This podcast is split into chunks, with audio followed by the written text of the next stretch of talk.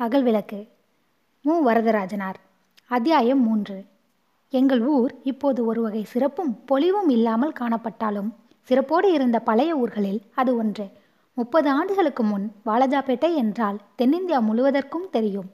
தென்னிந்தியாவில் ஏற்பட்ட பழைய நகராட்சி மன்றங்களில் வாலஜா நகராட்சி மன்றமும் ஒன்று என்றால் அதன் பழைய பெருமைதானே விளங்கும். இன்று உள்ள மிக பழைய உயர்நிலைப் பள்ளிகளில் வாலசாப்பேட்டை உயர்நிலைப் பள்ளியும் ஒன்று. அது ஏற்பட்டு ஒரு நூற்றாண்டுக்கு மேல் ஆகிவிட்டது. அவ்வளவு பழம்பெருமை வாய்ந்த ஊர் எங்கள் ஊர்.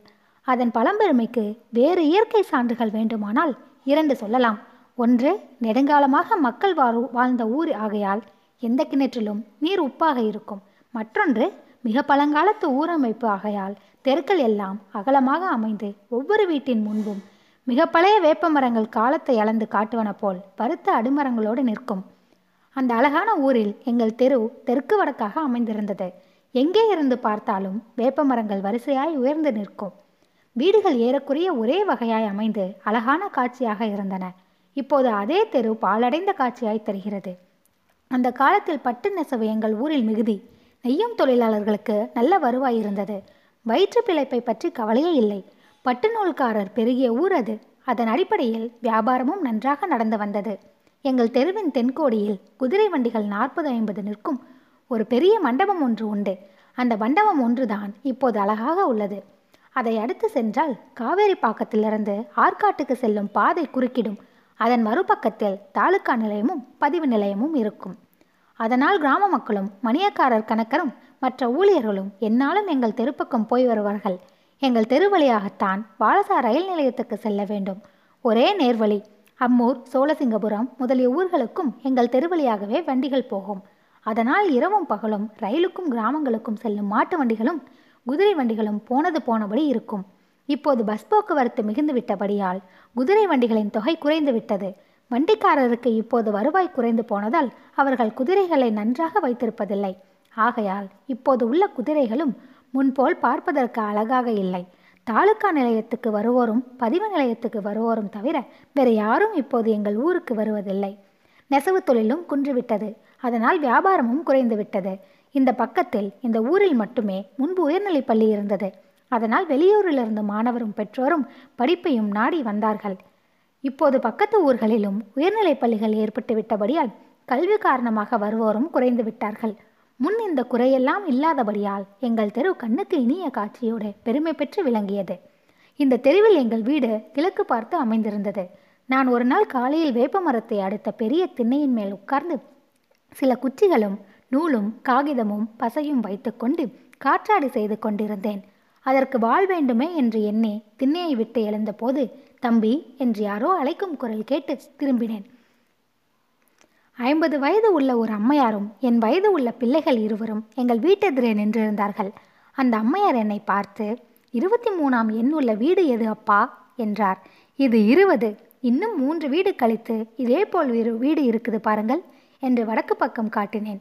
எல்லா வீடும் ஒரே மாதிரி வேப்பமரம் நீளமான திண்ணைகள் எல்லாம் ஒரே வகையால் இருந்தால் எப்படி கண்டுபிடிப்பது? என்று சொல்லிக்கொண்டே நகர்ந்தார் அந்த அம்மையார். வீட்டு எண் பார்த்தால் தெரியுமே வா அத்தை போகலாம் என்று ஒரு பையன் முன்னே பரபரப்பாக சென்றான்.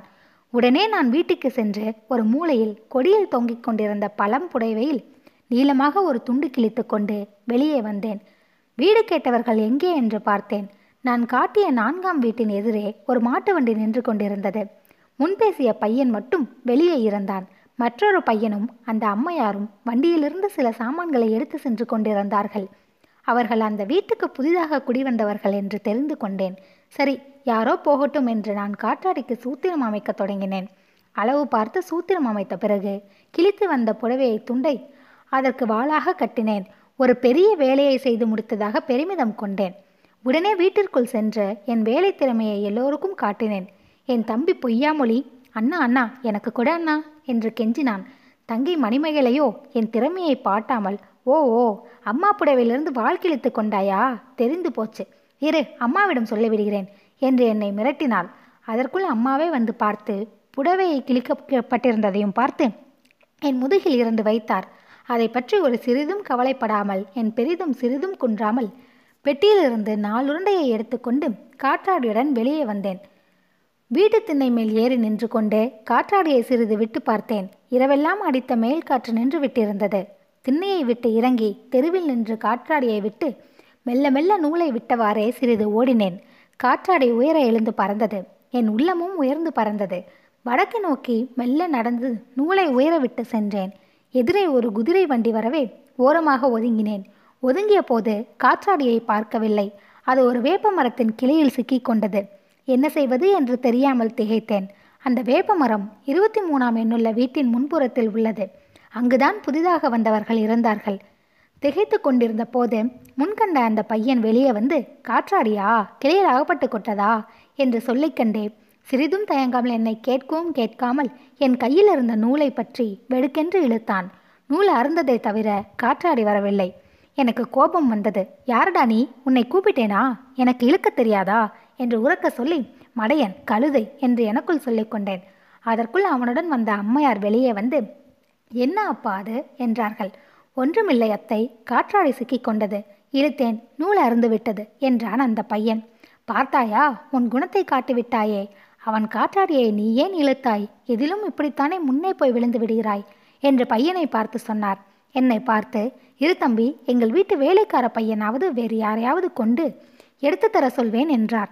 இத்தனையும் கேட்டுக்கொண்டிருந்த வீட்டுக்கார அம்மா வெளியே வந்து என்ன காற்றாடி சண்டையா? ஆணி மாதம் பிறந்து விட்டதே இன்னும் பள்ளிக்கூடம் திறக்கலையா? என்றார்.